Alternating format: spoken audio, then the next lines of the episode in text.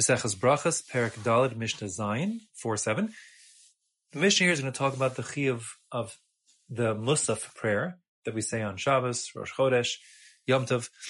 Um, so unlike the other prayers we say every day, this prayer is really not a prayer about requests. The Shachas Mincha Maariv are prayers about requests, and even on Shabbos, when we don't make requests, at least it's appropriate to have requests during that time. Like, for example, if a person accidentally starts with Atah Chonen, he must finish that bracha.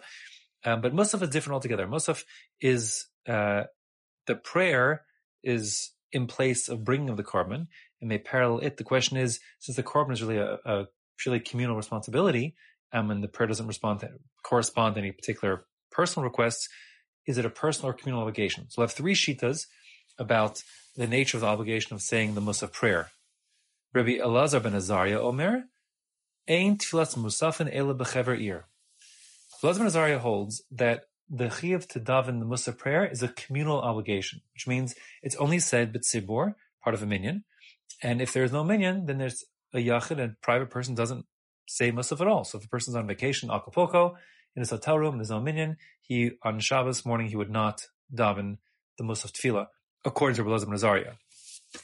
The second shita is that of the chachamim, this the halacha, chacham omrim bechever ir, vishlo bechever ir. It doesn't matter if you're praying with a minyan or praying biyachidus by yourself. Either way, a person must have the musaf prayer. It's an obligation like any other obligation on the individual.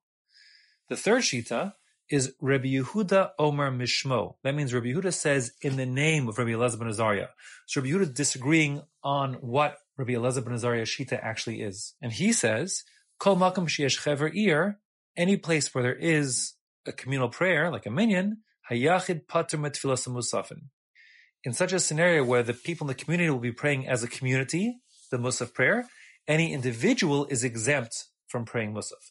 That would mean, according to this Rabbi Yehuda's version, if you are in a town that has no minyan, then you pray biyachidus, you pray privately. But if you have a minyan in your town, then you would let the community do the praying, and if you aren't present, then you would be exempt. They would do it for you.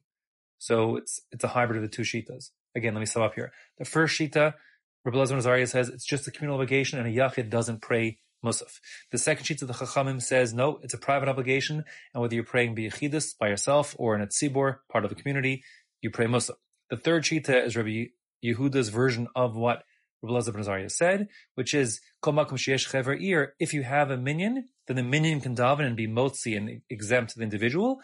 A yachid pator, the yachid will be exempt mitfilas and musafin. Just as in the Beis HaMikdash, the korban musaf was brought for everybody around the whole nation, and even if they weren't present, they would still be yotzi. Which means, according to Yehuda, the way that the musaf prayer works is not shomea k'oneh. It's not that you listen and say amen like other brachas or tefillas, and the shliach tzibur will be motzi you. It simply means that that uh, if there is a minyan in the community, they will be motzi you, even without even without you hearing what the shliach tzibur says.